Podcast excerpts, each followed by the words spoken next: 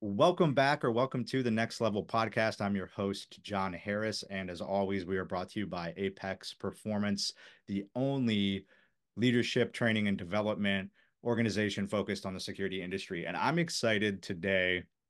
We have a we have a, a, different kind of guest, and so typically we bring in people from the security industry with all types of different backgrounds uh, and experiences. But I, I got uh, a different sort of guest today.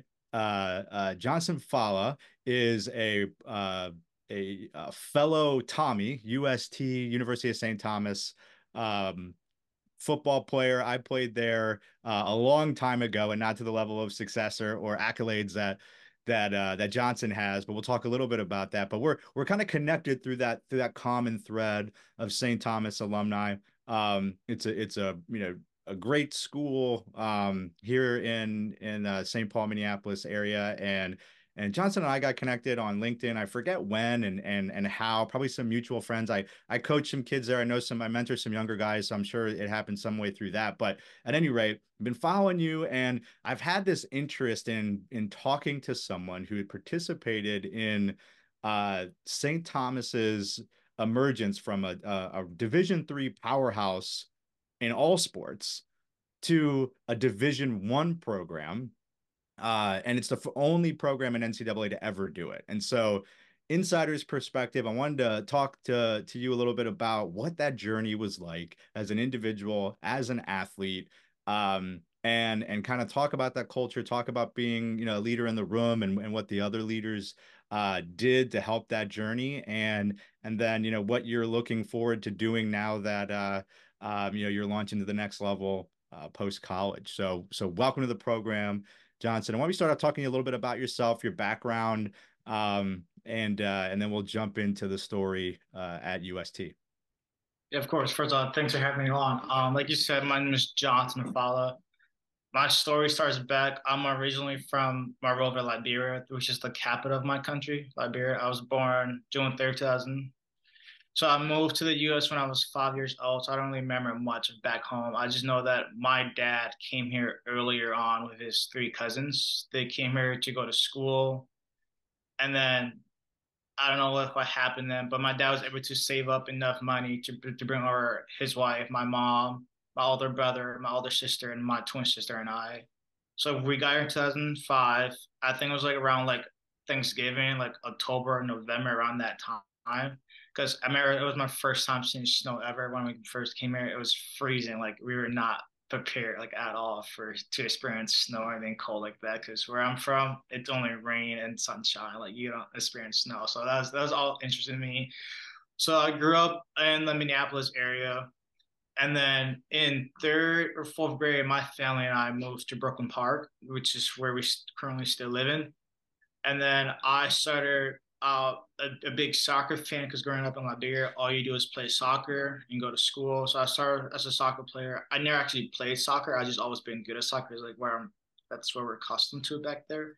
Mm-hmm. And then I, my sports journey didn't begin until fifth grade. I signed up for house league basketball for Osseo Maple Grove, the OMGBA so then in fifth grade, I started playing basketball. I fell in love with it. Watching guys like Shaq, Kobe, and the Lakers back in the day, like really drew my love for basketball. So that's like I feel like basketball still is my favorite sport because that's the first I grew up watching and, and admiring. So Kobe was a big inspiration for me. And then when I searched up who Michael Jordan was, my mind was, was just blown out the way how a guy like that could just do pretty much whatever he wanted on the court. So that's what grew my interest more in basketball. And then sixth, seventh grade, continued playing basketball on.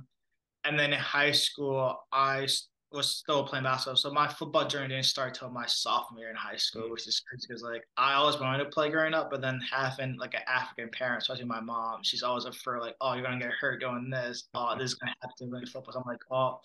And at that time, I wasn't as big as I am now, so I obviously was scared because like I was just a skinny, tiny kid. So I'm like, yeah, I'm not gonna play football until later on. But then sophomore of high school, I was like, well, I really want to play, but I don't want to get hurt because basketball is still something of goal of mine to play in college. And I was, and I've always been good at basketball at the point where like my junior, my freshman, sophomore year, I was always playing like a grade higher than me just because I was like better than my than my age group at that time. So then football my sophomore year, I'm like, well, I was just trying out, see what happened. So then sophomore year came, I tried it out, I made the team. And then I started as a receiver, which is like, I'm like, okay, this is cool. Like I can do this, like, cause I was I was also in tracks because in high school I did basketball, football, and tracks. I'm like, well, I can use my speed to get past these DBs. So like I was actually pretty good at receiver. And then that summer, going to my junior year, my head coach, Coach Lamker, who's the current head coach at Augsburg, he left. So we, we got a new coach, Ryan Stockhouse. I think he came from Holy Holy Family, I think, around that area. I'm not too sure exactly. So in my junior year, he came along, and then he persuaded me to play football more because I wasn't still wasn't feeling it that much. If I'm being totally honest, I'm like, well, this is something I would do for fun, but it's not what I want to do. So then he somehow convinced me because I did AAU. I played AAU since sixth grade. So that's basically just basketball all year round. So he convinced me to like uh that week. Well, I was on a tournament. He he convinced me to go to South Dakota State, like the Jackrabbit team tournament. Yeah. And I was so not trying to go. He even helped somehow fundraiser for me to like pay for it to go because I'm like I still don't want to go. But then I ended up going anyway, and I had a great time there with the guys. And then I saw other teams there. I saw the competition. I'm like, well, this should be interesting because I love competition. First of all, like athletic athletes, super, super competitive, and my team, like I just love the guys enough. I'm like, well, this should be fun. So that year, it was like my first year on varsity, and I didn't really play DB at all. Like I had like a experience because I played a little bit on sophomore year, but I was mostly a receiver. So I thought I was gonna go in as a receiver. And then he's like, no, you're going to be a DB. You're super athletic. You're super fast. Like, you, you pretty much got this. This is what he told me. I'm like, okay, I'll try it out. So that that that, that team camp, I did actually surprised myself. I did really good that year. And then that following fall season, I was just starting DB. Had a great season. I gained my first scholarship after that year from Crookston. Mm-hmm they were the first team to reach out to me and first team to offer me like right away out the gate, which like to me that was pretty cool because like I never thought I'd be getting scholarship for college football at all. Yeah. So then after that, more teams in the conference started offering like St. Cloud State, Bemidji State, Duluth, Mankato. I had interest offered from all those schools. And then I, I even got some looks from like NDSU, SDSU. So like I was getting like the fame that I wanted, which is like, pretty cool. I just never thought it was coming from football. Yeah. So all that attention was kind of like, it was nice, but it still wasn't a goal of mine because at the end of the day, I still want to play basketball. But then my my senior year came along, I'm like, well, I'm I'm doing really good in football, but then basketball is like, I'm still contributing to the team. I'm still like getting some points, but I'm not really a big factor that way. So I'm like, well, what can I do that can help me go to college? Because at that point, it's like it's my senior year. I really want to go to college and help my parents out because I don't want mm. like, to pay all that money for like school when I can get a scholarship from football. Well, I'll just take the best way out and took the football route. And then at that time, since Crookston was like my my highest offer, like scholarship wise, I took that route. Going in, I didn't really know that much about the team. Like I knew they were like at the bottom of the of the poll because like the NSIC, they're like the second best D2 conference. Like, so I knew they had good teams like the Bemidji, Mankato, Duluth, which I could have went to, but I'm like, well, if they're offering this much and Crookston offering that much, I'm gonna take the bigger money. And plus, at the end of the day, I thought I thought about it. Well, at the end of the day, I was gonna say you have M degree, so I'm like, well, it's not gonna say cricket, it's just gonna say where's Minnesota. So I'm like, okay, so that's gonna uh, wise in the future. So I'm like, okay, I do that. And then freshman year, I went to Crookston the area is different from the city because it's like a small town. There's nothing really much to do. I just I wasn't going to go there, focus on football and school, meet some friends, hang out with the guys on the team. So my freshman year, I ended up redshirting, which I thought was, was like the smartest choice by me and by the coaches because like I like I wasn't fully prepared because at that time that would have been like my so sophomore, junior, senior. That would have been just my fourth year playing football. Mm. I still had like a lot to learn, a lot to learn about the game. So during that whole time, I, I would still practice. I would still travel to the games, but I wouldn't play. I would just be on the sideline watching my my position, watching what the guys are doing, just so I can like better understand the game. Like even now, I feel like I start learning the game a little more every like even now. Back then, it was like a lot of learning experience for me, and my body wasn't like as big. I was still like six one, six two. I was like 170 as a freshman, so like I was pretty kind of small, I guess you can say. And then my my my spring, my freshman year, I transitioned from corner, which I went against a corner, to safety, which is like different. Like, well, for safety, you, you gotta learn way more than just mm. corner. You gotta know like what corner's doing, what the DBs are doing, and what the linebackers doing. And it's like it's just way too much information to learn at once. But I actually got a hang of it. And then so then my sophomore year, my freshman freshman year, I was the starting free safety. So it's pretty cool. I ended up having like 50 plus tackles, one pick, maybe 7, 10 PBU. So like I had a great redshirt freshman season, which is something I was proud of because I'm like from going and playing corner to safety. And then so like I end up playing both corner and safety there because some some guys got hurt. So some some days I played corner, but I was playing I started first five games to safety halfway through the season, play corner and safety. So like it was cool learning that I could do both at whatever point the coach went on interview. So I was I was happy that I was able to be a fast learner and, and adapt to change. I feel like that's like the biggest thing I've been able to do like my whole life, just adapt adapt different changes, like moving here at five years old, playing football super late, and just all those changes, like something I've been able to learn super fast and just grateful to like have the knowledge to do that. Well, and then and, and let's if, if I could stop you for a second, let's talk about that. It's because then you know from soft from never playing football. Yeah. yeah sophomore year. So in you know, would you say four or five years, you go from never playing football to playing receiver to yeah. them playing corner to them playing safety and not just playing safety but playing safety at a high level where you're getting you know 50 plus tackles and and again like you know that mindset of being and and I'm I'm a football guy I'm a sports guy and so I know and I and I think many of our listeners will know that you know it's like safety and corner just because they're defensive backs are two completely different positions. Like you're yeah. you're you're run stop first. You need to come up. So so your body even i imagine you had to not just change your mind you need you're learning you're you're now like the second quarterback of the defense where you're calling coverages and you're changing things. So mentally you're in a completely different place. Physically the pounding that when you're a DB, you're kind of, I mean, you look at the great defensive backs like Deion Sanders, like they weren't coming up and laying the wood on anybody, maybe by accident, right? So, so they're covering, um, and it takes hard, you know, great corners can become safeties like Aeneas Williams or Rod Woodson, right? It, it's very few. It's hard to move from basically I have one guy or I have one half of the field to I have responsibility for everything. So I think like you know what stood out to me and what and what you just shared with us from you know five years old to you know probably 19 20 years old as you made that transition is just like adaptability and resilience. You go from liberia to minneapolis right? It's cold here. I, I mean i moved from dc to minneapolis and i was like what am i thinking right? So it was it was uh i almost went back. I came in february and uh it was like dude i'm i i made the wrong decision but that was you know 21 years ago now so so I, so you know you get you you don't get used to it you put up with it. That, that's the way I, I see it but so so that's fascinating and then um and then so at that point you have that you have that great freshman red red shirt year and then and then i assume covid is covid happens then and does that change anything for you, or were you looking to make the move and go to St. Thomas? Like, what is 2020 and, and 2021? You know, what transpires?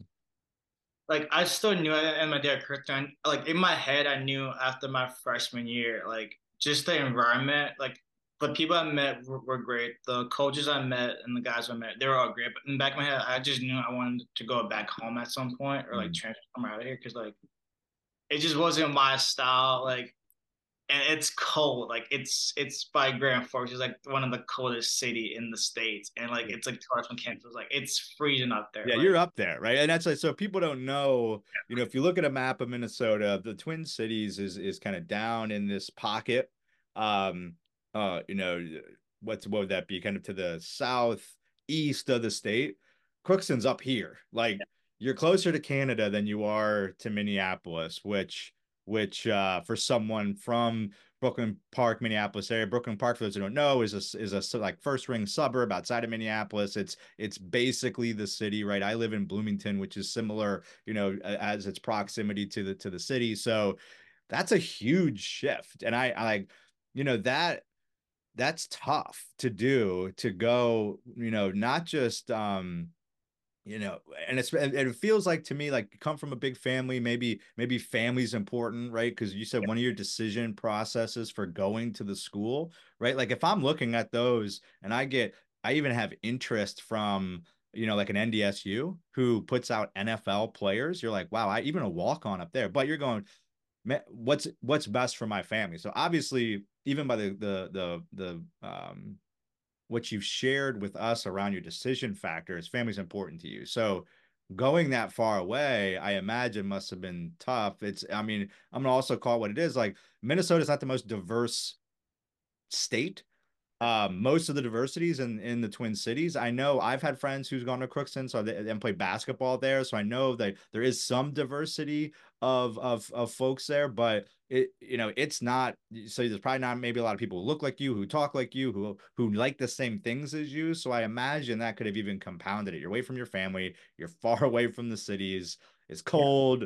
Yeah. Uh, so so that that says even in your mind, like I'm gonna I'm going to go somewhere else in the future. But what's interesting to me, Johnson, is it doesn't change the fact that you go out and you give it your best, even if you knew that ultimately somewhere down the road you wanted to get back home. A lot of folks, if that's in their mind, they go, well, like, why even try? But you went out and put in like a, a fantastic season. Um, so can you can you shed a little bit of light on what your mindset was like when you're when you behind the scenes knew that you might not be there long term, but you still go out and you put in that high of a caliber of of output uh, on the field? Yeah, to like after my my freshman year, which I redshirted, like my mind just like, well, I, I, I need to get my get my body bigger. I need to get hit the weight room more that off season. I need to start watching more film, watching more players that I look up to. Like Jalen Ramsey's like mm. my favorite corner because I look up to him a lot. So I, just watching more film on guys I look up to, guys that play the position, just like what I can do to like like get that mental game right. Because I feel like the mental game is where where everything's at. Like if you don't have a, a strong mindset about something, like you're never going to achieve whatever you put your mind to. You don't have that work ethic and that mindset. So that off season to me was very big. So I got my body right. I got bigger. I got stronger. Like I could definitely lift more. I could see that. So all that play, he's part of like wow, like that following fall at, at a great resters freshman year. I don't know, just because like I feel like when I when I put my mind to something, like I can achieve it. So that's like just my thought process beyond that. Just like what can I do better, and I achieved those. So that yeah. actually had a big part, just my mindset. And, and now you, I want to come back to something you said earlier. Uh, Kobe Bryant. Yeah. Uh, you said you you know you looked up to him. You you uh you know uh, you know Michael Jordan was my era, right? I'm 41. Um, so but I you know, there uh, a couple months ago, I was at an event and I got to uh, speak to and listen to a presentation by a gentleman by the name of Tim Grover. Tim Grover was Michael Jordan and Kobe Bryant's uh, personal trainer. Um, and he's got some amazing stories, but some behind the scenes, and he's got a couple of books he's put out that are fantastic. But he talks about you know the the competitiveness of Michael and how you know not everybody liked him and if you saw the last dance you see like all of that and Tim's in that that show or that that uh that series and like Kobe with the Mamba mentality and just like the way he attacked a level of competitiveness and and a mentality of belief in himself um, that put him apart makes him, you know, arguably, you know, it's depending on the generation, right? You're gonna say, you know, throw LeBron in there too, right? Because like I think what LeBron has done with his um his staying power at such a high level can't be can't be discounted how you're still putting up 20 30 40 points a game he's like 2 years younger than me and the man is still crushing it so i don't know you know i would i would not uh, be offended by putting any one of those three on top, depending on what metric you use. But the the mindset, right? Like, so when you like at a young age, when you're looking at at people like that, even though they're, you know, you end up in football, they're in, they're in basketball. Um, do you think that has an influence on you and the way that you attack what you do and the way that you approach it and and kind of the way your mindset uh, has evolved? Um, when when those are the, the athletes. And you know, Jalen Ramsey as a corner is kind of in that same. You know, he he takes risks. He goes after it. Like he he uh, he he believes in himself, which I think when you're on an island uh, as at that position, you have to, and and that's part of the uh, that that maybe uh you know I don't want to say overconfidence, but the the the innate belief that you can do anything you put your mind to, which you just said, I think has to be there if you want to be the best at what you do. How do you think some of those athletes that you look up to had that influence on you from such a young age up until even even now? Yeah, I'd say Kobe just like just that mindset, having that Mamba mentality you talked about a lot, just being locked in, like you're so locked in on something, like you're willing to do whatever it takes to accomplish that. And for him, I feel like that's winning those championships, those five mm-hmm. championships he won. Like being that locked in, where it's like, I'm gonna, I'm going to put my body at risk, do what I can to get bigger, stronger, faster, and just do whatever that's best for the team. Because at the end of the day, everybody wants to win, but it's like how much I want to do or to hmm. take mm. or to risk to, to win. I feel like that's like where I got his mentality from. And then one thing, like my parents is like, I look out to my parents like the most as a family support to me. Like just watching how like, especially with my dad and mom, how like they didn't grow up with much and just being able to, to bring my family here to this country and just provide for us. Like, cause like I have like, I'm one of six kids. Mm. So like I have my my four and I have two little ones. I was born here. So it's like just watching them do what they do every day, just little sacrifices for us is something that I took a, a kind of like it wasn't like like I didn't acknowledge them. I, I acknowledge everything that they do for us. I feel like just them working hard and that mindset they installed me at a young age. So it's like my dad one day I was talking, he's like, if you want to achieve something, make sure you do like at like your fullest and make sure like you you're just not lazy about work because like work is like something he does every day. I've mm-hmm. noticed he works every day. It's like if, if you're if you're gonna work, make sure you put in your best effort and just work hard. Because like a lazy person is not gonna achieve anything in life. That's stuff he used to tell me as a younger kid. So that's something I was stuck to heart. And whatever I want to do, I want to put my best effort in it to provide for my fans and how my parents are doing for us. So that's like also where I get that mindset and like that attitude from. Like I'm going to do my best and be the best best friend that I can be for my future family because that's what I want to do in life. I love that. Uh, so so let's get back to um to to your journey. So you wrap up that great year, and then so what what what gets you from Crookston to ultimately to St. Paul and, and at St. Thomas? Yeah. So after that season at Crookston, since like so during my time at Crookston, my my freshman year, we won one game. Like they were like the last team ever, like at the bottom of the poll. And my freshman year, they won one, one game. Redshirt freshman season, we won one game. So it's like at that point, it's like I at some point in my life, I want to be a winner. Like I just can't keep losing like this. Especially like how like in some games we were so close every time, but it's like it's not working out. And at some point, I feel like that's where you just got to pivot your life and see what's best for you and what's best out there. So I knew like going into the season, I have to have a great season to like go somewhere bigger and better. So I'm like, well, that's what I, I did. I had a great season. Now what's next? And then since we were so bad, like for at football, then like canceling the program like at all. Like they just shut down the whole program. So it was it was St. Cloud State first did it, and then we followed St. Cloud State. St. Cloud State did it because like hockey reasons or like financial reasons. We just did yeah. it because like like money reason, but also we were like last get last. Yeah, it's tough to justify. Can you know uh, if if it doesn't financially make sense to yeah. justify you know if the team's not not uh successful. Yeah. So then when did shut the program, I'm like, well, I feel like my my prayers were kind of answered because I was looking to transfer anyway. And since they did that for me, I'm like, well, now I can leave because like there's a rule is like you can leave without being penalized mm. at because I didn't transfer out. The program yeah. got shut down, so I can go anywhere and play like right away, not having to sit out a year. So then I just put together a quick highlight tape and then reach out to coaches via like Twitter and just do whatever I can, just put my name out there, get more coaches go back to coaches that recruit out of high school and see what's if they're still interested in me or they me look at my film. And then, but so that's when that Coach K, Coach Willie Kincheski at St. Thomas, he always like reached out to me no matter what. Like even at Crookston, he, he I'll still get like a weekly or monthly, just every now and then, just just text, how are you doing? Like, how's Crookston doing? It's like that's something that I, I remember. And like my, my visit here, I remember my visit like my junior year because like it was a great visit and like I truly love St. Thomas. It's like the campus, the area. It's 25 minutes from the house. Yep. And it was like, and I always wanted to come to St. Thomas partly for basketball. I grew up playing basketball camps here in like sixth and seventh grade. I remember basketball camps. So I still remember like how like the places was, like the all the pretty view. But then like St. Thomas really a place I want to go because I knew there was still D three. I knew it just like Crookston, like there wasn't that many people of color like at St. Thomas. Mm-hmm.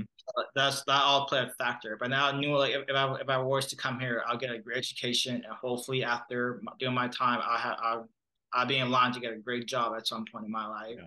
So those are factors that came in. But then I partner also still want to go Division One right away. Yeah. But I was still looking at like uh and UND because Far Grand Forks is like half hour from Crookston. Like I was still trying to reach out to the coaches there each other, different coaches. So I spoke to a lot of coaches. I still got a lot of offers. I got way more offers like in the portal then than I did my my like my senior in high school. So like that feeling felt great. It was a blessing for me to even get that many coaches reaching back out to me and just like, hey, this is a spot here we want to come play for us. So but my big thing is again is like family, home, and St. Thomas being like the closest. It, it came, literally came down to St. Thomas or St. John's. Like it literally mm. came out those. You made the right choice, my friend.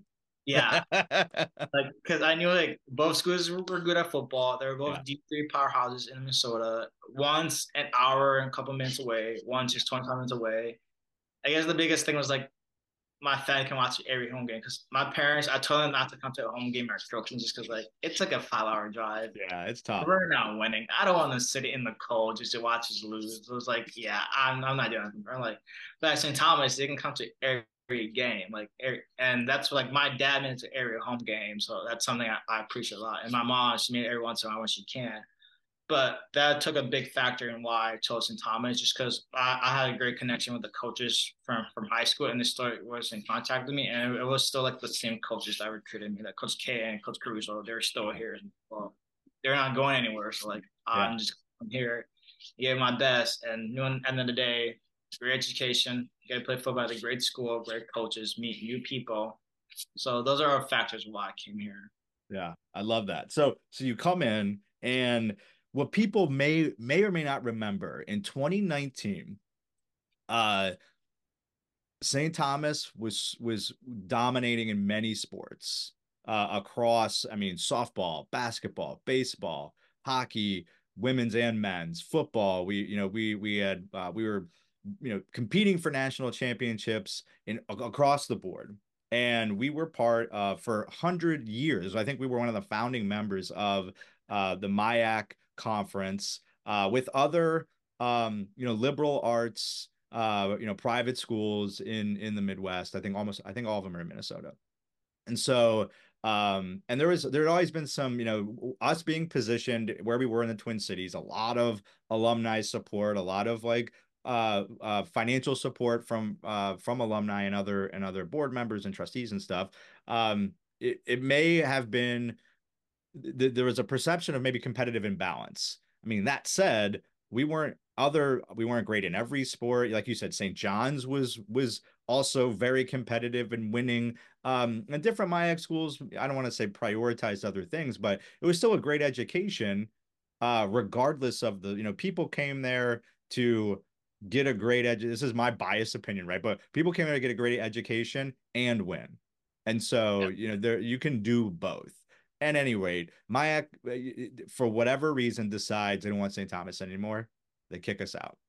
Yeah. And it gets a lot of publicity. I remember Scott, uh, um, uh, Scott Van Pelt on um SportsCenter talking about it like it was all over the place and like it was very and it was like well now what are we gonna do um so we'll get back to that that kind of in a second but to set the stage you come in it's a division three school you're like okay division three that's fine i'm gonna compete for for for national championships. I'm gonna my family gets to watch me. Let's go. Um, now COVID happens and takes away your 2020 season. I imagine, right? So so that's so you're so you're there kind of right you you i mean we don't have to get into to the details of it but i know i coached kids uh, at the lacrosse program who were there at the same time um, they're basically in your room right? So you go from being uh, you have a whole different challenge as an athlete because you're isolated. You probably can can you can't really work out the way you want to do. You kind of you like that's a tough thing. So even you know what was your mindset like around staying connected and into it for an entire year where you can't play the game that you love. You can't get out on the field. You can't do the thing you came there to do. What was that like during 2020, like not even having a season and not being able to compete? Yeah, so I Kensington Thomas that February of 2020 where COVID happened. So I was literally on campus and like the dorm area for like three weeks, and then we had to move back out. Like I, I had to move back on Brooklyn Park. It's just like it was so bad. It was spreading so fast. Like we couldn't even practice. We couldn't even meet. Like we had a couple of meetings before that and then COVID happened, where like everything had to be on Zoom, classes on Zoom. So like all that was just way too much pressure. It was just it felt like you couldn't do anything at all. It just felt like hopeless. It was like I literally just came here, met some of the guys who I knew from like high school and like basketball growing up. I was like I didn't even know like half the guys' names, but yeah, I can't even do that because COVID happened. So it was like all that was just like I don't know, like it just felt like kind of bad because like I want to meet people, like I want to meet the guys, I want to like be at practice, like I want to play games, but you couldn't even do that. So it's just like I don't know, like college is like a hard time for most athletes, not just for me, but like I feel like yeah, it was like mentally, it was just like in your head, you're just stuck. It's like you can't do anything really. So it's like I don't know, but during during that time, I just had to get just focus on what I can do because like you can only control what you can control. That's something Coach Caruso says a lot. So it's like I just try to do what I can do best. Just like learn the playbook right away because I, I got the playbook to take home, learn right away, watch film, watch what they do. So like going in, I knew like if I if I transfer, like I knew like I could play. Now that just depends on if I want to be a starter or if I want to be a role player. Like that was like my two mindsets. Like, well, I want to play and I want to start. So like I'm gonna do whatever I can to like come in right away and like hopefully play because I knew like I could win a championship here. I still thought we are gonna have a, a season where like after COVID was like we can play in the championship game. Like I literally wrote down goals of my come here win a championship. But it's like we can't do that because that fall season everything gets canceled.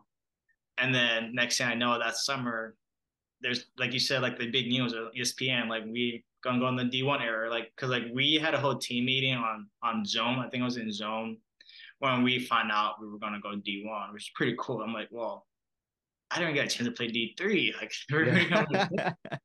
that was like my mindset, like, wow, from D3 to D1, that that's a big jump. Like yeah. I guess I still couldn't comprehend at that time. Like we're actually doing this. Like all sports, not just all sports doing this. So like in my mind, like well, then which conference are we going to join? Because I was thinking like Missouri Valley, just because we're so close to all the schools, like NDSU, like it'll be an easy drive to all the schools. And like, no, we found out we're going to go to the Pioneer League. like, okay.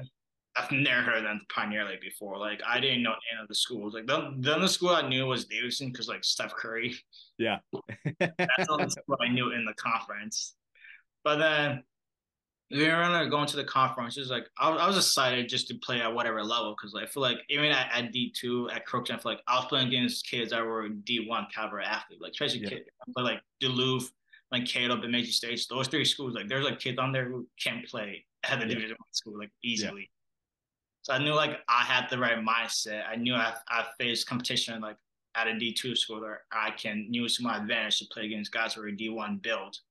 So like all that kind of prepared me like, into like the following season that we had our first D1 year, which we won seven and three, finished third, tie for third in conference, only losing by one game, two games, because if we would have won against uh, San Diego and Davidson, we would have tied for for first. Mm. San and, Diego, yeah. No, finish. No, I was gonna say in San Diego was like a tough loss for because like we were that close to winning, but that, that game just I still get a PTSD from that game just because how close we were to winning our first year. But after so, that season, we just realized, okay, this is this is what it's gonna be like, and we can for sure play because like, I feel like guys going in, we're, we're the underdogs in every game. And still to this day, I feel like we're still underdogs. But now more teams are aware of who we are and what we can do. But our first year was like nobody knew about us, and I feel like nobody cared about us. Like nobody cared we were a powerhouse D three school, nobody cared we were St. Thomas. So I feel like that going. We had a lot to prove, not mm-hmm. just to them, but to ourselves. Like we can't play. I feel like most kids here were still like Division three, so like yeah. And for me being different, D two is like a different mindset. Kind of you can see. Yeah. Like people didn't believe D three kids can play against Division one kids. It was like, well, we gotta prove to ourselves first. Yeah. So we can yeah, you gotta believe. I, I have this framework that I use. Um, the acronym is, is BADO. Belief comes first. You have to believe in yourself before and without belief you can't you can't move towards success. Then action, then discipline on that action. So once you have the belief, you identify the actions that that need to be uh, done to reach the goal you want to get to. Then you have to have the discipline to do it every single day. Uh, you know, get like you were doing, right? You get up, in COVID, you're learning the playbook. Even though you don't know what's coming, you could you you may need to be ready because that's what was so interesting about that season is that we had no idea. Like, yeah. are you going to get to play five games, no games, one game, something, right? So you got to be ready, and, and so you got to have the discipline to get up every day to to work out, to to get into your playbook, to to go to those Zoom meetings with your with your team, with your um position group, and learn. Uh, and then and then you get the outcome and and then it's it's just a rinse and repeat because once you get the outcome you know the outcome for you for is might be you know we want to win a game right like or for you it's like the championship but the, the championships won one play at a time right so you know you can't you you can you, you if you all you care about i think you mentioned this previously is that um everybody wants to win a championship right when you start a season if i if i if i go and i speak to a team and i say what's everyone's goal win a championship okay guess what? If I went and talked to everybody in the Pioneer League and asked them what their goal is, they'd all say win a championship. So you all have the same goal. Great. But how do you get there and what daily disciplines you need to put in place to, to do that? Um, I want to dig inside maybe a little bit behind the scenes. What what was that messaging like to the team to say we're going from D3 to D1 starting next year? You know, a lot of a lot of other when other people have done this, when other programs uh, have made this move, they always had to go D2. So you'd go D2 for two years and then you'd go D3. So you kind of had this ramp up period. You could get scholarships involved and you can you can do things. Uh we flipped the switch in July yeah. to go D1 in in the fall, right? So like it, it was pretty fascinating to watch it happen from the outside. Um, but knowing that and and like, did you know at that time that also because I think it would have been made public that um postseason play was not on the table. So um th- that's tough too to say no matter what we do, um, we're not going to be able to go uh go compete for a national champion. We can get like a conference, you know, which which we did, right? You guys, I think the second year um got the regular season championship and you accomplished that goal, and then you got to sit at home and watch teams that you beat go compete for um for for the tournament um because in in the the, the tier of division one that we participate in uh in fcs uh like eventually will happen next year with all the 12 team tournament in fbs we have fcs there's you know 16 teams i think that that are in more bracket more like march madness bracket play which i love. I think it, it's really exciting and fun and that's how d3 was. I think d2 is too. So everything else besides uh, FBS D1 plays that way. Um, so tell me a little bit about that as an individual saying, all right, I come here, you know, COVID happens, I still lean in, we're going D1, or then I learn we're going D1, but then I also learn that we're not going to be able to go no matter if we go 10 and 0, like our season's going to be done if we go 0 and 10. It's like, you know, that's that's got to be a little bit of a struggle and maybe some people saying, I'm out. I'm gonna go. I'm gonna go to Duluth. I'm gonna go to Mankato. I'm gonna go transfer because I I want you know how does how does the leadership keep a team together when that is a known outcome? Yeah, and like when when we heard the news about going D1 about not being eligible for bowl seasons, playoff seasons, like some kids they they they have that thought. Oh, I'm I'm just, I'm, I'm don't think I'm ready for D Division One yet. I was thinking I still want to play D three or go somewhere else and transfer. And some kids at that time did eventually go somewhere else and play because I I don't know what their background is or backstory, but some kids did do that. And then, but for some of us, the guys like me who stuck around, I think it's just about Coach Coors. I'll talk about mental toughness a lot, and it's like we knew going and there's no playoff for us at all, but it's just like you just got to be mentally tough to just prepare each day like it's your last day. Just prepare. Get this for those like seniors who stuck and played their their last season, our first Division One era those guys, I give a lot of props to those guys because like those guys did not have to play at all. Like those guys, I'm like, yep, I already played my four years at Division three. Like I'm, I, I'm done. I'm, I'm not D one Bill. I'm not D one ready. But there's a lot of guys who still stuck to the program, and I just tells you how much of a brotherhood we have at St. Mm-hmm. Thomas. Mm-hmm. Like their guys were willing to like not just get a job, not just start working, but like come back one more year just to be like we play Division One football. So those guys, I give them a lot of credit because like what they did showed me coming in like, okay, so this is what the program is about. Like, just being mentally tough, just preparing. And like the coaches, like at practice at St. Thomas, because like before before the announcement happened, like we we we try to schedule teams to play us during like that time period. was like COVID happened, and we had the whole season, but no one wanted to play us. I don't know why, but CSP was the only team that scrimmaged us that whole wait till like the next fall season. So I don't know, it's kind of short, but just watching those guys practice every day like it was their last, and then seeing them play like their first game, and then seeing them get their first Division One win. I play that. That's probably one of like the coolest moment for me, just being on the team, just watching those guys just enjoying somebody in the first division because they never thought they would play Division One football yeah. at all. Yeah, so all that was pretty cool, and just like just going in, me because I started right away as a oh I worked my way up because like turn coming in I was I was with like the twos and threes right away and I ended up working my way up to start our first division one year which is like something that I'm like super proud I did that just thinking out just following my little plan in my head that I want to be a starter and just accomplishing that something I'm proud of because I had a, a good season.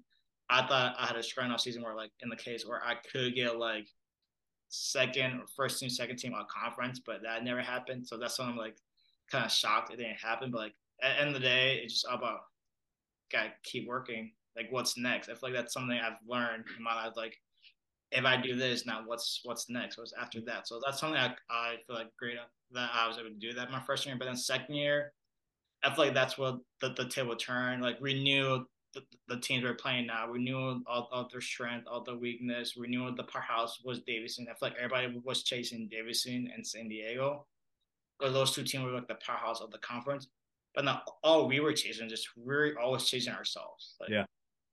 Nobody can beat us except for us. I feel like that's something that Coach Curtis did a good job just mentally preparing us. Like our own focus and our own chase is we're just chasing ourselves. Like we weren't worried about chasing San Diego. We weren't worried about chasing Davidson, even though they were the powerhouse of the of the schools in the conference. We're just concerned by ourselves.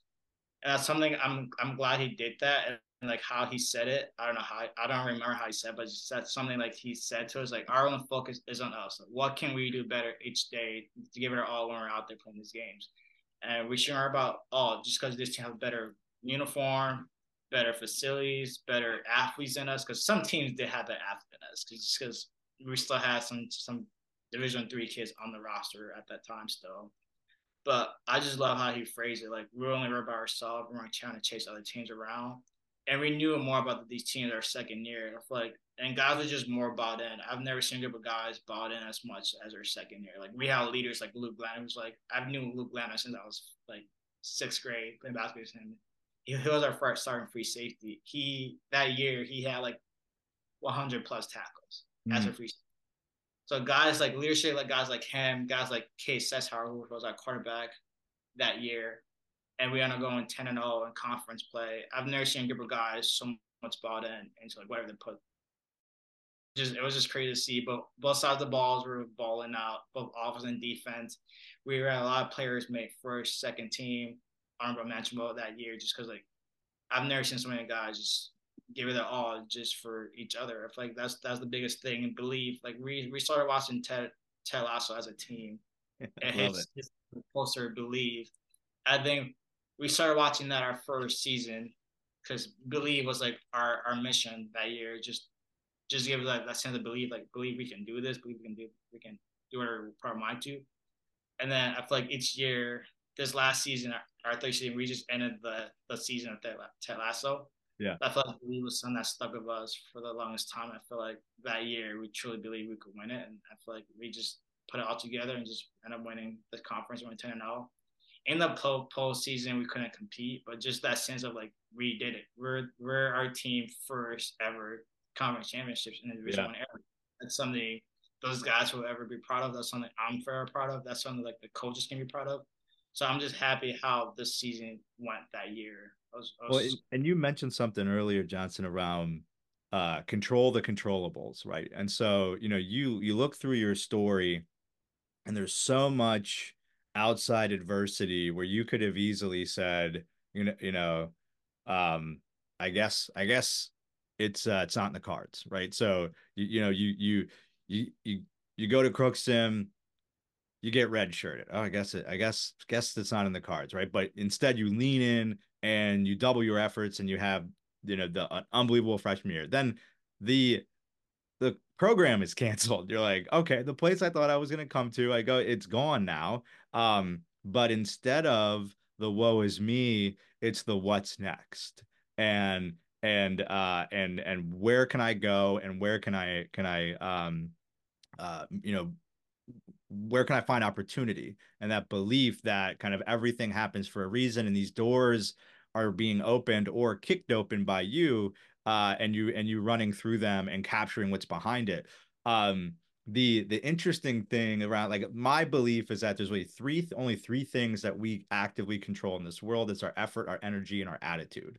And and that if we focus on that then everything else takes care of itself. Yeah like like we said it's cold here. We don't control it we control how we respond to it. And there's that that uh, uh distance between uh, activity and response and we decide how we respond to that. So that year when you guys go 10 and 0 you know you knew at the end of the year no matter what the outcome you're not going to go go to the playoffs. Uh, you can't go complete in the postseason, but you took the opportunity of let's just go take it one game at a time. Let's believe in ourselves. Let's be the best we can be.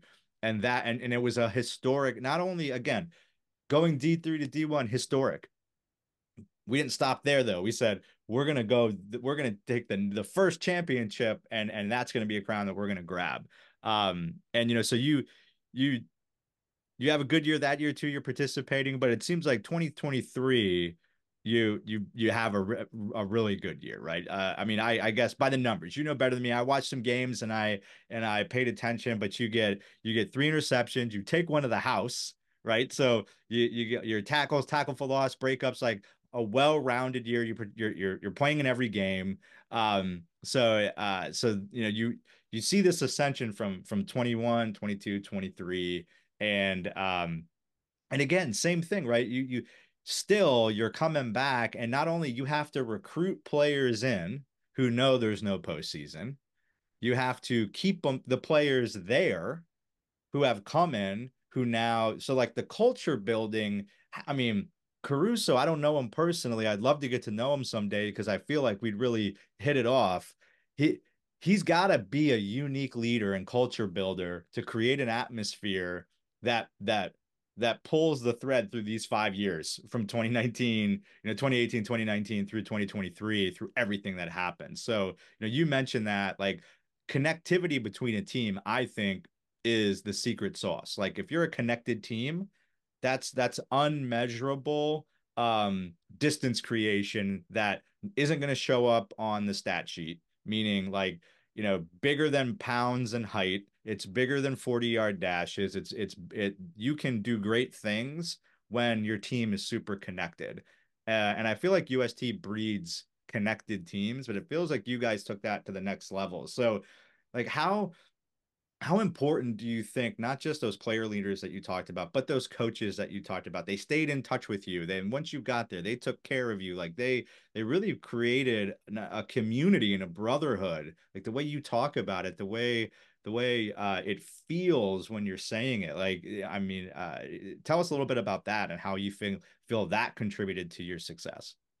Yeah, so like with the coaches here, like they're not just selling these high school students or transfers player a dream. They're just being one percent their self, and they're just being unique their own way. Like they're gonna tell you from the start, like if you're gonna come here, this just to like think about wearing the jersey or things gonna get flashy things because Coach Caruso he's not a flashy guy. He, he's a very low key, basic guy. He likes everything done in a structured way. So like he, he doesn't really care much about like the like fancy or anything flashy. He just does everything the does everything like the same way every time, and that's like the best thing about him. He he, he never changes for anybody. He always stays himself. So that's something I learned from like when they cream out of high school. Like those like these coaches, they're not selling just fake dreams to these athletes. Like they're being their their true self. They're telling you you're gonna if you come here, you're gonna get a great education. You're gonna leave here, prepare for life, and they're gonna make you better better men, better future, I mean, better husbands, better dad, brother, father. So like that's something they've always said to me, and, and whenever I see recruits and meetings, that's something they still say the same thing. So like those guys are bringing their true selves from the very start of things. And yes, like yes, even though we're D1, even though we're getting more stuff, we truly don't care about getting more stuff because we just care about doing the routine thing routinely. And those guys always been themselves. That's something I appreciate a lot because especially Coach K and Coach uh, those two guys I have the most connection with. Coach K, if you guys don't know, he's our defensive coordinator. And over the years, we've built such a great relationship with each other. Like those guys are like like dads for me. Like I, I consider them as a father figure, like behind my own dad. Those guys, guys, I can always go up to their room, their offices, text them, call them, just talk about whatever, not just football, just life in general. Just how am I doing? How their family doing? Like what can I do better to prepare for this week? Just stuff like that. Stuff that really matters because I feel like some coaches may not have the time for that. Some coaches may be too busy, but those guys, they always have time for their athletes and it's not something like they have to do. That's something they want to do. Like they want to build a personal relationship with us. Like Coach Caruso takes pictures of people like consistent, just because like he he he just loves having those moment, moments where he's just like him and his phone. He just take pictures. Like he just smile, take a picture, just because he just loves being like in the moment, and he just wants wants to capture that. I feel like those guys have always been been their true self. They're not trying to sell just because they're D one. You're gonna come here right away. You're gonna play no, it's like no. If you come here, there's a certain standard you have to meet to even hmm. play. Mm. It's like guys know they come here, they're gonna have to compete and fight for like a starting spot or a chance to even play.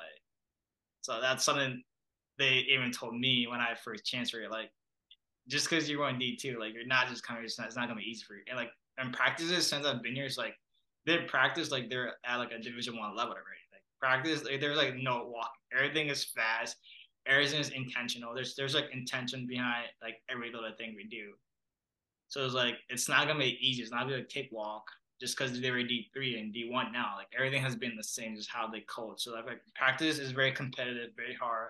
And then tell these these recruits that when they come here, they're gonna have to learn and earn their spot. Like everything is not given in life. So that's something I've learned for sure coming here. Like nothing is given. Everything's earned and the coaches don't have your respect or they can't trust you out there, you're not, not gonna play. Like, so coming here, like guys have to be locked in, lots of program, and just just the guy standpoint. Like when when I first came here, they all welcomed me with open arms. They were mm-hmm. super friendly. Like I already met a lot of people before coming here, but then like the guys I met more, they're all loving, great guys, and they're just saying here it's called family. It's like for, for forget about me, I love you and that's something I've at Crookston I never like felt that love by everybody. Right.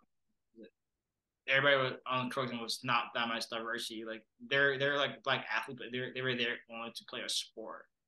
But here, there's like guys who are here to play sport, but they actually love and care about you just because you're part of the brotherhood now. It's like that's how yeah. strong of connection we've built. So everything here has been great so far for me. Like I haven't had problems with anybody all the coaches have been the same. They haven't like changed just because we're deep Division One now. They always stay the same. They stay true to their principles and their belief, and they just install like like great men in us. Like that's the biggest thing he told the recruits. Like I'm gonna make sure when I come here, you're a better man. That's something I want my, my future kid if he was yeah. to come in school. Like I want I want to come back as a better man, as a better person. I feel like that's something that Coach Caruso does a great job. Him and the coaches does a great job just helping us prepare for life beyond football. Because at the end of the day, it's more than just football. It's about like the relationship you build and the connection you make in real life. Gonna like bring your pure happiness. At least that's what I think, and that's what they've done a great. I know we didn't intend to make this a a uh, promotional fo- uh, uh, commercial for University of St. Thomas or a recruiting video for the football team, but it is what it is, right? I, I think uh, you know, I I've 20 years later, again, like I I I I I would say I participate. I had a jersey on and was on the sideline for football games. It was a different program back then, a whole different thing. Um, but even one of the things that through this journey, you know, Caruso coming on board, um, you know, coming over from kind of like it wasn't a sexy hire, right? So like he wasn't, it, wasn't like bringing in some sort of huge name. Um, he was at Macalester, right? Not a football powerhouse. They bring him in, but he did things a certain way and it worked and it worked right away and he wasn't copycatting so when i was there there was a st john's was the powerhouse and we it always seemed like we were trying to copy what they were doing and it and it like it just it fell flat and he came in, he brings in a new culture, a new thing. Not everybody liked it. Uh, and then it starts working. And the one thing he did that was most significant, he connected to those former players from a different era. I still, I'm on the distribution list. I get emails. I'm a part of the family. Um, and and he and and you know that's important and it's not just for donor dollars it's not just for uh you know wanting to pack the stadiums that would happen regardless it's because i think he really cares and he sees it as a brotherhood and i feel connected uh and i want to participate and i want to be a part of it because of the way that he's created a family of everybody who's participated in the football team for over 100 years and and that connectedness that that he's built um so turning the page we're in 2024 what's next for for Johnson Fallah? What what do you you know having this uh, experience that you've had, all the the the kind of ups and downs and lefts and rights and perseverance that you've had?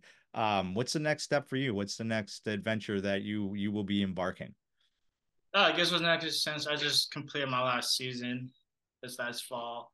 I started grad school, so I've been taking some courses. I'm trying to get the goal to get my MBA in business leadership. So I've been doing that, but I think I'm going to take a pause on that and right now I'm just job searching. I'm trying to get a full time job in sales or marketing. That's I'm passion of. And I'm trying to decide like around like which like industry or which sector of sales and marketing I want to do. But that's something I'm just job searching in the meantime. I'm trying to get back into coaching. See, that's something of interest because I do love helping people. I do love coaching younger kids. I feel like coaching is something I could possibly do. So that's basically what's next is job hunting, working part time, and try to get a little coaching gig on the side. But that's about it right now. I'm just trying to take life at a moment at a time. Yeah, that's it. I just want to I just want to go to school, get a job and coach. Nothing nothing no no big deal, right? That uh I I find you as a person who uh does not does not uh want idle time. Uh, you, you mentioned it earlier, right? Like, you know, laziness. I I read a, a, a proverb today um uh, like I have this little book on my desk that my grandfather gave to me. It has like a Bible verse of the day, and today was was Proverb uh, thirteen twenty or fourteen twenty three. Um, and it said, you know, uh, hard work leads to um like outcomes laziness leads to poverty right like so if you or or uh just words i forget the exact but basically the gist of it is like if you want something go do work if you're just going to talk about it you ain't going to get nothing and so i see you as a man of action and and someone who wants to go out and get it. And I tell you what, like you know, people in my network, you listen to this, you hear it, like hire this young man, give him a job because I promise you he will become. So I had I had the the um the pleasure of working with I, my colleague. Um, his name's Dwayne Johnson. He was a for not the Rock, but different Dwayne Johnson. He was a former professional athlete. He played football um, at University of San Diego. Um, or, or, San Diego State University, sorry, SDSU. And then he played professionally for the Falcons and the Giants, I think. And we hired him. He came on and, and was a, was a, a sales development um, uh, person for us at our headquarters in, in California. And, you know, just the this is why I feel like athletes make great professionals because the work ethic. This guy didn't know anything about the space we were in uh, but he he knew that he was he was his you know he had like four or five years in professional athlete. He was also a defensive back, which I mean, being in the NFL for four or five years, like that's awesome, right? Like that's an accomplishment. And and so Um, but he knew like I'm ready. I'm I'm I'm I don't want this grind. I don't want to go to camps and try out and do all that stuff. I'm ready to transition. So he he looks up what's the top industry that's booming right now, tech industry. What's the best uh most like um like easiest way in but also the most competitive sales and marketing. So he applies for business development rep for a tech firm um through a couple uh mutual connections that he had. So um what i commit to you johnson is that we will find i will I will work with you to find somebody. If you can't find a job, like that's that's the, the fault of other people uh, not understanding, and hopefully they'll listen to this and, and know what the gem they would have in bringing you on, and and the uh, the competitiveness that they would unleash upon their sales team if they had you. Um, and uh, and you know, I've been coaching. I I I started coaching in high school. I talked our high school basketball coach um, uh, to let me be a uh, an, an, assistant coach so I could like, or I wanted to be a manager so I could get out of class early and go to the road games. And she's like, no, you're going to be a coach. Uh, she was, it was for the girls JV team. And a bunch of my friends played on. So I'll just go hang out with my friends. She's like, you're going to be a coach. And, and cause I need boys playing against the girls so that they can, we can tough. Like they'll have to have that physicality. So I started coaching JV girls basketball at 15 and 16. And I've been coaching ever since. And I coach lacrosse um, now and and dude i love it like having positive impact on the youth like one of the things you talked about throughout this conversation the high school coach who um who got you to go to that that uh you know saint saint uh was it um uh, South Dakota Jackrabbits. Yeah, to go to the Jackrabbits camp, right? That doesn't happen. Maybe none of this happens, right? Like the way that Caruso, the way that Coach K interact with you, like that is meaningful. I have high school coaches, caught like my college, two college coaches are two of my like closest mentors that I ever have. And, and, you know, hopefully I hope that I have that kind of positive impact on young people I interact with. And, and, and I think you will too. I mean, the, the, the best thing we can do is pass on the great uh, mentorship that we've had onto others and do with it something great like it was done with us. So, um, man i'm really appreciative for you taking the time to come on and and uh and tell your story. Fantastic story. Tell some of those leadership concepts that i think are universal. Athletics academics business world no matter what the things that that that johnson you've talked about here today someone could take and go apply and be better at whatever they're doing no matter what. I want to acknowledge and recognize you for um, for for your accomplishments because I know you know while you're proud of yourself, you're still humble and and you're driven and uh, and you still got a lot of uh, road ahead of you to do some awesome awesome things, my man. So I'm looking forward to watching, uh, staying in touch with you, uh, you know, supporting you where where we can and. Um, I'm I'm I'm happy for you, man. So, uh, any, last words, anything you want to share or, or or say today to wrap things up? Uh, just thanks for having me on and like in life, like the movie Pursuit of Happiness, for Will Smith says to his son, if you want to do something live, just do it. Period. Like that's like that's my mindset in life. Just what I want to do, I put my best foot forward and just try to accomplish that as best as I can. So and just building connections and relationship, that's something that St. Thomas has done a great job with me and just like through like my networking and just meeting people on the team, building family, building community. I learned all great things here and that's something I'm proud of. Like I'm happy I'm a Tommy I can officially say that I'm an alumni, so it feels great to me. So like, I just appreciate all the things I've gotten in life so far, and there's a lot more that I want to do in life, and I just can't wait for those next steps of my life. That's fantastic. Well, the best is yet to come, and and I'm looking forward to to seeing what those great things are, and and let's go do great things, my man. Appreciate you. Thank you, of course. Thanks.